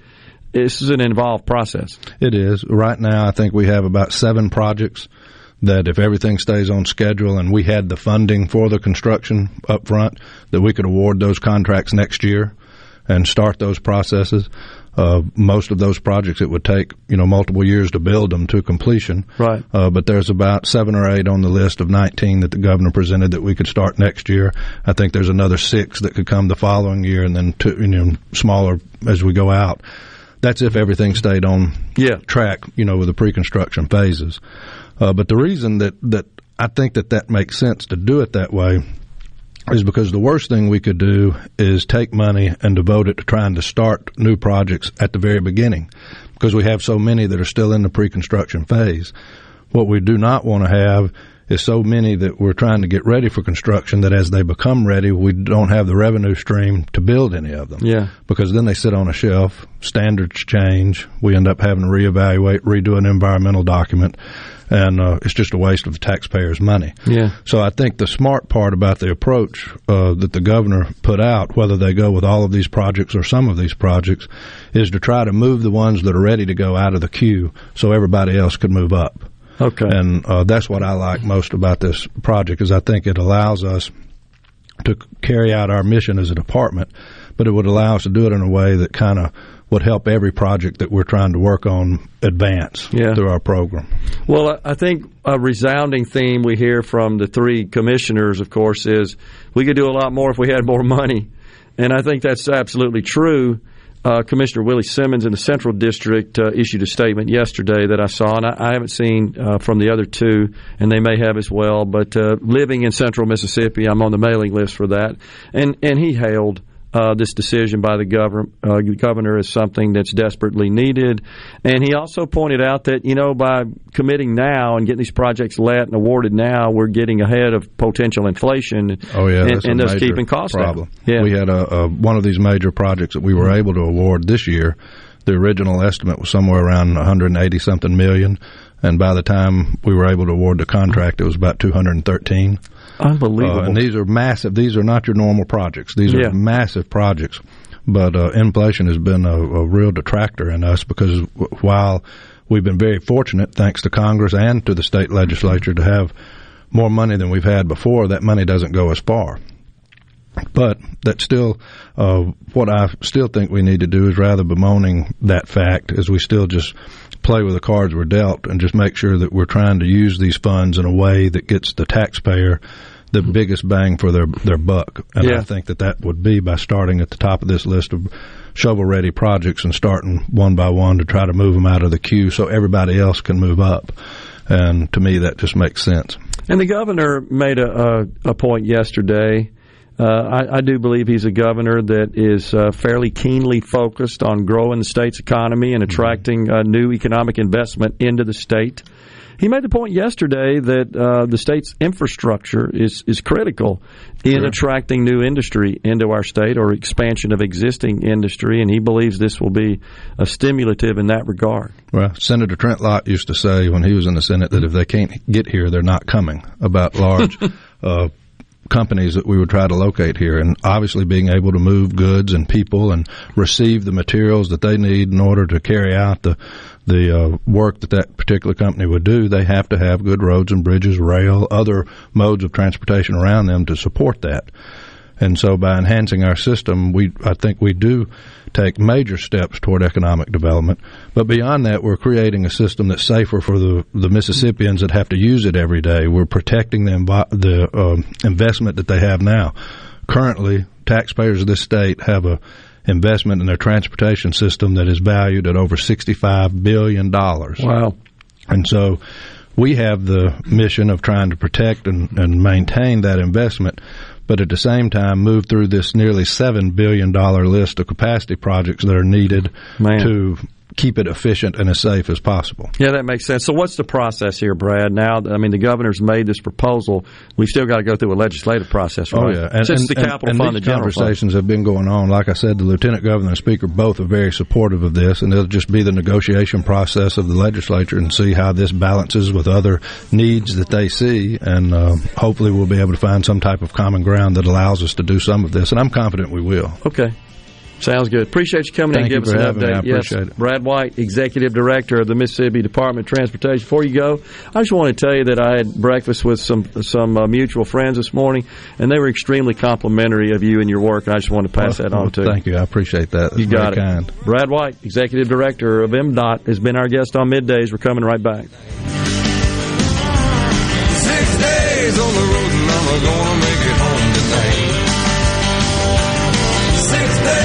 on the road and I'm gonna make it home tonight.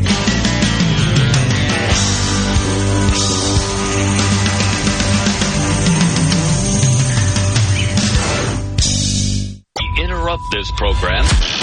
Gerard Gibert. Here we go. This is huge, huge, huge news. Huge, huge, huge news. Huge. You need to listen to this. Middays with Gerard. Super Talk, Mississippi.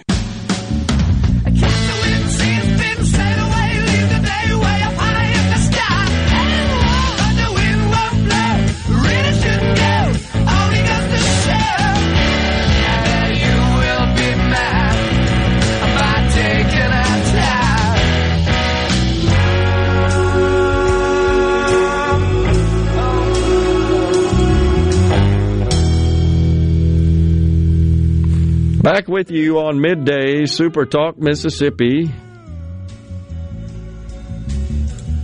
I'm just intrigued, uh, Rhino, that this issue of two things the Social Security and Medicare is getting attention at um, in, in the mainstream media. It should. Not just not just the issue of Joe Biden run, running around telling voters that Republicans are going to sunset it, but that hey, it's broke and something's got to be done.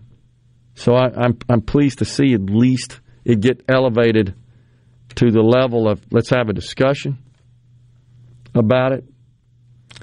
Uh, and the Trump tax cuts, which are just out there looming, is a major issue coming up. I do think at this point it's highly likely that Joe Biden is the um, is going to be the candidate on the Democrat side. I do think that's highly likely at this point. I'm not sure who's going to take him on. And I'm sure somebody will throw their hat in the ring, but yeah, he's the he's in the driver's seat at this point. That I think that has a chance though of of uh, winning out over him. I don't see that. I really don't. It's hard to believe. Bernie Sanders gets a wild hair and reconvinces the Burn Bros to get behind him, and that could be. I don't I don't know at this point, but it just seems like it's setting up for Joe Biden to be back at it again. The state of California is fighting huge tax revenue shortfalls. They did have some surpluses, but they, of course, promptly spent it on programs. And they're looking at uh, having about eight billion, an eight billion dollar shortfall when their fiscal year ends next summer. That's according to some analysts from the state that do review that sort of information at the state level in California. See where all that is going to take them. Just crazy stuff. What about Tiger Woods? This is a crazy story, folks. He's going to get canceled. He's got no chance. So, and this is another example where everybody walks around with a cell phone camera, and you can't pick your nose without it being recorded. And so he's playing golf with Justin Thomas. And he's at the Genesis Invitational.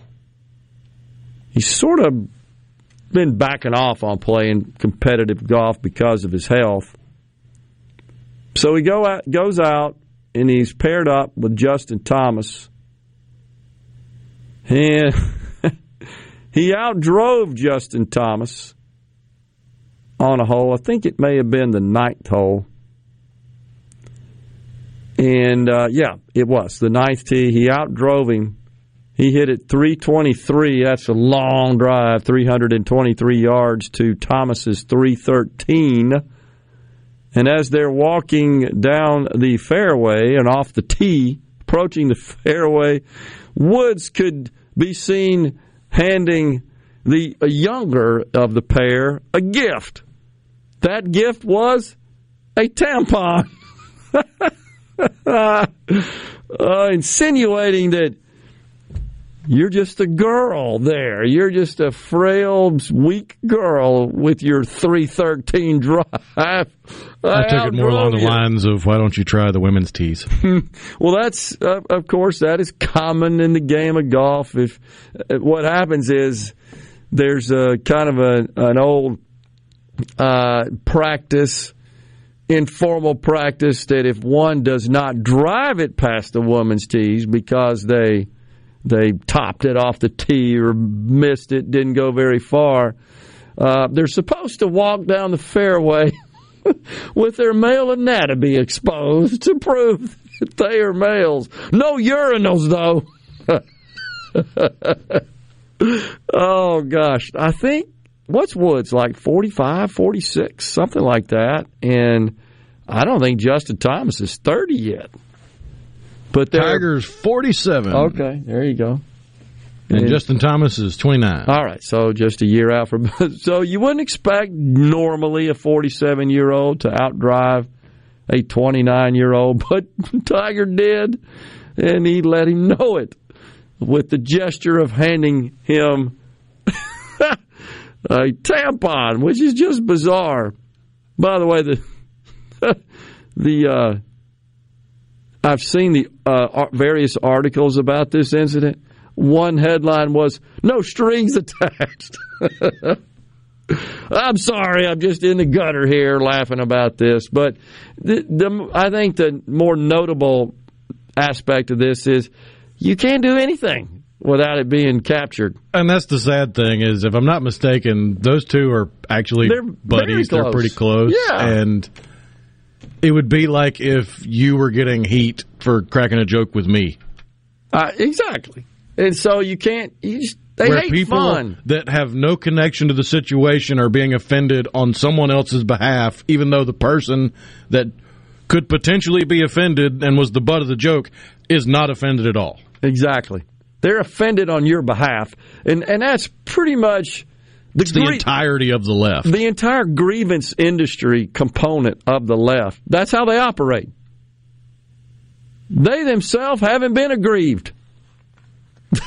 they haven't experienced any sort of wrongdoing, but they're virtuous because they're defending you, standing up for you. And like the people they're standing up for say, What the hell are you talking about most of the time? It's like the entire Latino population of our country where the left has hijacked the word Latino and transitioned it to Latinx.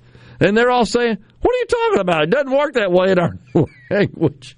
Oh, well, yeah, you're offended by that, right? No, we're not offended by that. That's true, isn't it? Oh yeah.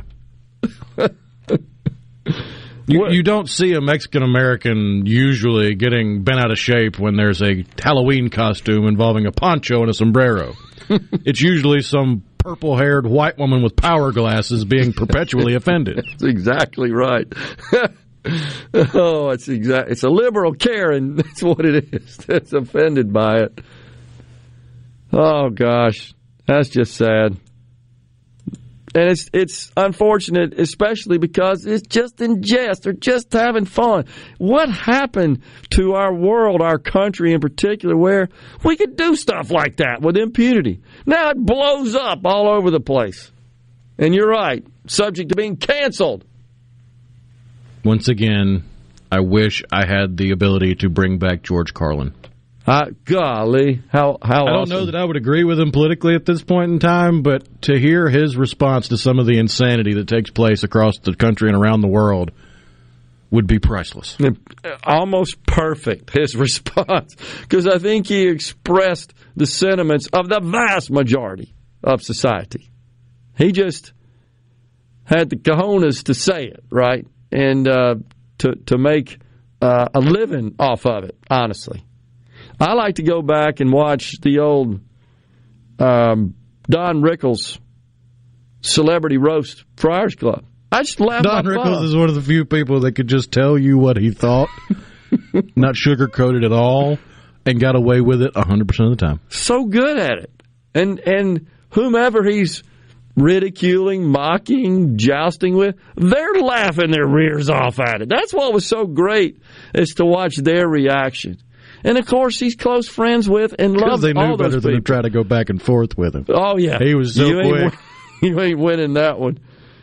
What happened to those days? It was just fun. Now we got to have satanic rituals at Super Bowl, and don't say that because you'll get canceled. the other day I saw Whoopi. I'm gonna call her Whoopi Goldberg. Did you see this? She confused Tim Scott and Rick Scott, the senators. One of which is black, the former, and the latter white, and she confused them. And she said the only way she knows them is when she sees them because they got different skin color. Oh gosh, Sounds a bit racist there, that's what I thought. Honestly, They should just make dueling campaign ads where they're uh, they're brothers from another mother. I love it. Yeah, Jimbo on the C Spire text line says Tiger and JT are very close. That's that's our understanding of it as well. And you can see in the photo when it's happening, they're both laughing. I think it's great. Cancel me if you don't.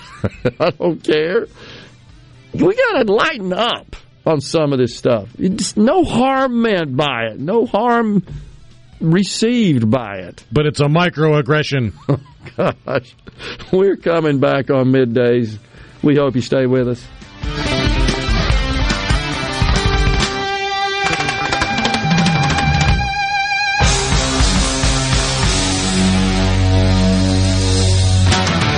Dot FM. Gerard Gibert. Going beyond the headlines, breaking down the stories that matter to Mississippi. Middays with Gerard on Super Talk Mississippi.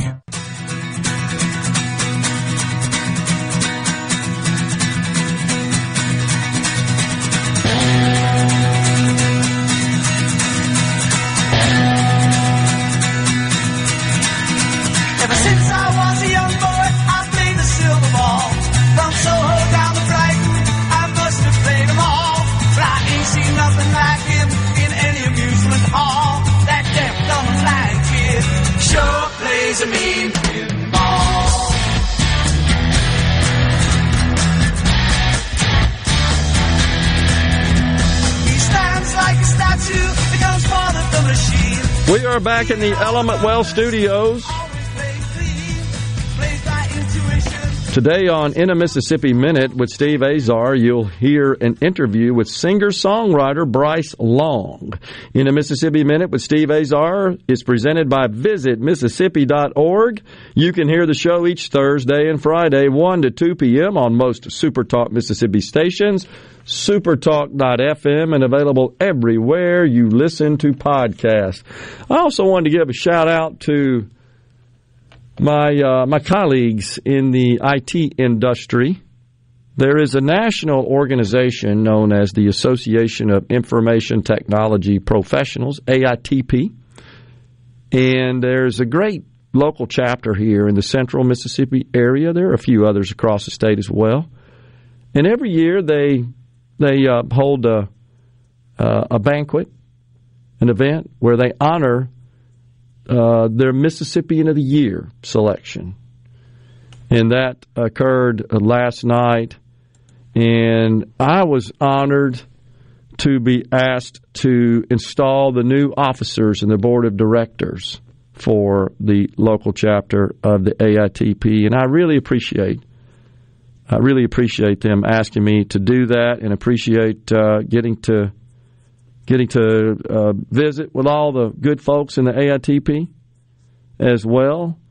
And it was Jim Martin, by the way, who was honored as the Mississippian of the Year with the Mississippi Cyber Initiative. And it's customary for the honoree to deliver remarks. And Mr. Martin did an outstanding job uh, describing the work of the Mississippi Cyber Initiative. I'm glad we have that in Mississippi. It's something I think is desperately needed, and it's it is uh, a, a major challenge to all facets of society. And it's not just hacking computers and holding business systems ransom through ransomware, and which is really just extortion, or destroying data, or collecting data illicitly. But you know, these great tools we all have are also used for all sorts of other illegal activity including human trafficking. So there are a lot of people that literally get hurt. Think about the goofy cartels and everything they're doing uh, down at the border and the havoc they are wreaking and the harm they're doing to innocent people and then shaking down them for money. Much of that crime is committed using all this technology. And so these guys do a great work for the state of Mississippi and also uh, feeds into the national efforts to combat illicit use of technology and um, and committing crimes, honestly, and also protecting our state, our our public systems from attacks and breaches.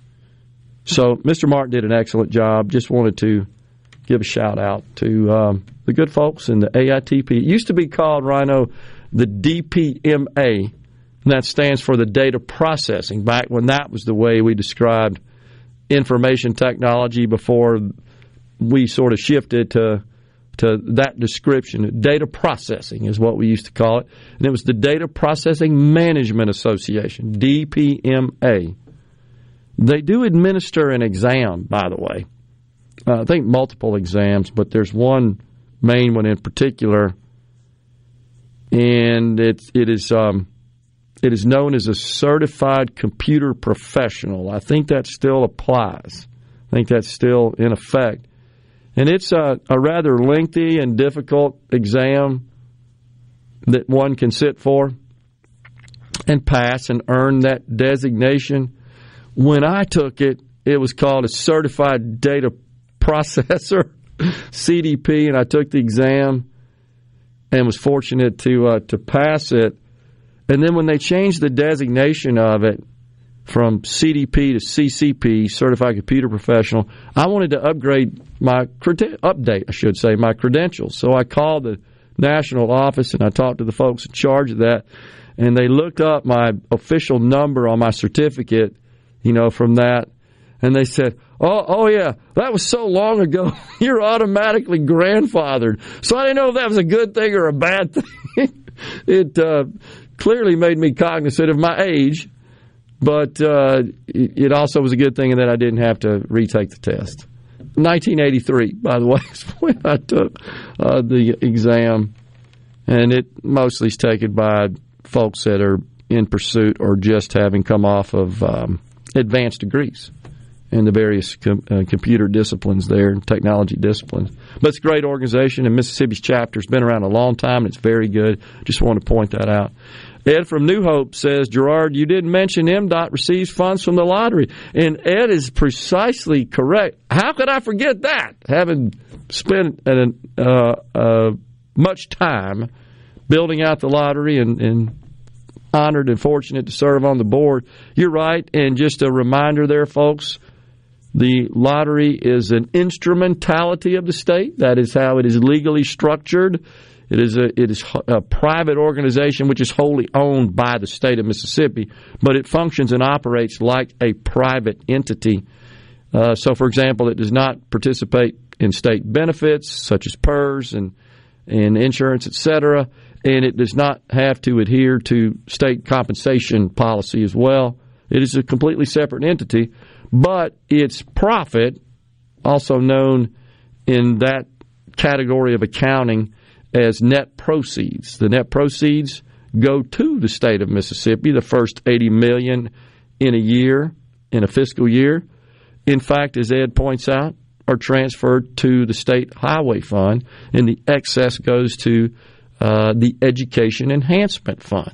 Now, the lottery, just to clarify, simply makes that transfer to the state treasurer, who is then responsible for dispersing those funds into those two funds, the State Highway Fund, the Education Enhancement Fund. So that's 80 million a year. Now, th- that's a, a, large chunk of money, of course. The, the, last I checked, the DOT's annual budget is around a billion, as I recall. I think it's in, in the neighborhood of a billion.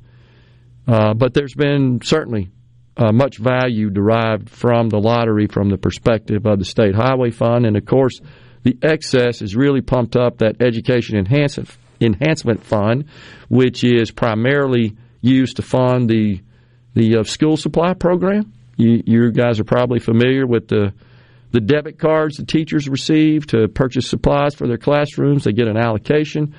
That money is partially allocated to that purpose. I'm talking about the Education Enhancement Fund and the money the lottery provides to it.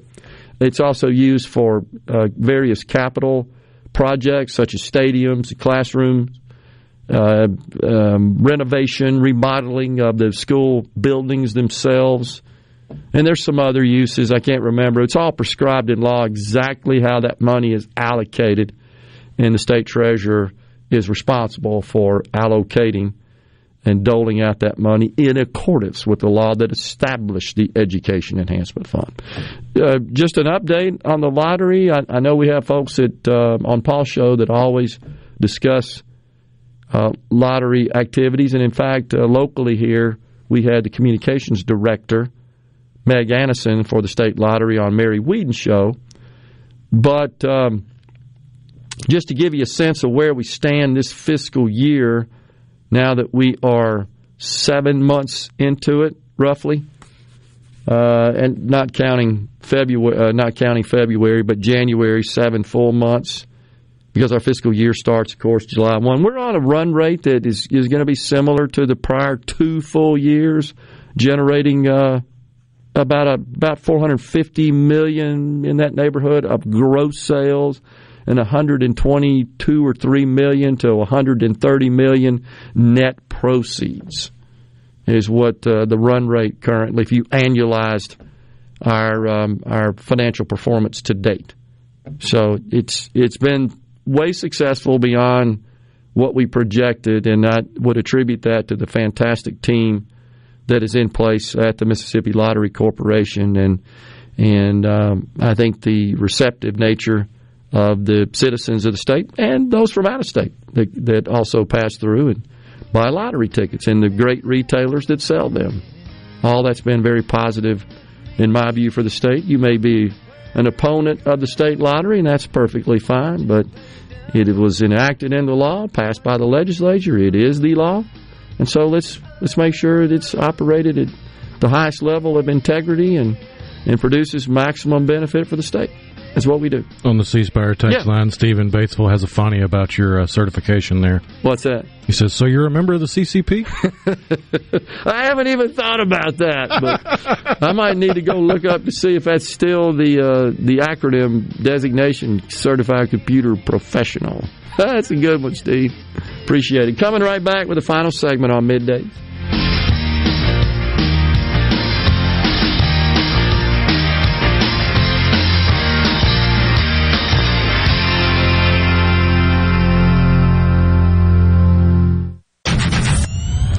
Gibert.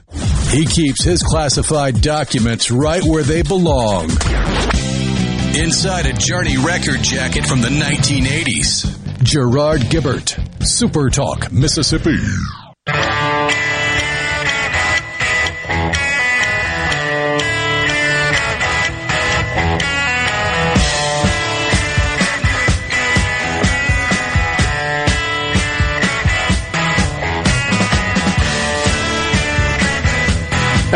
Going to tell you where my Journey record jacket is stored.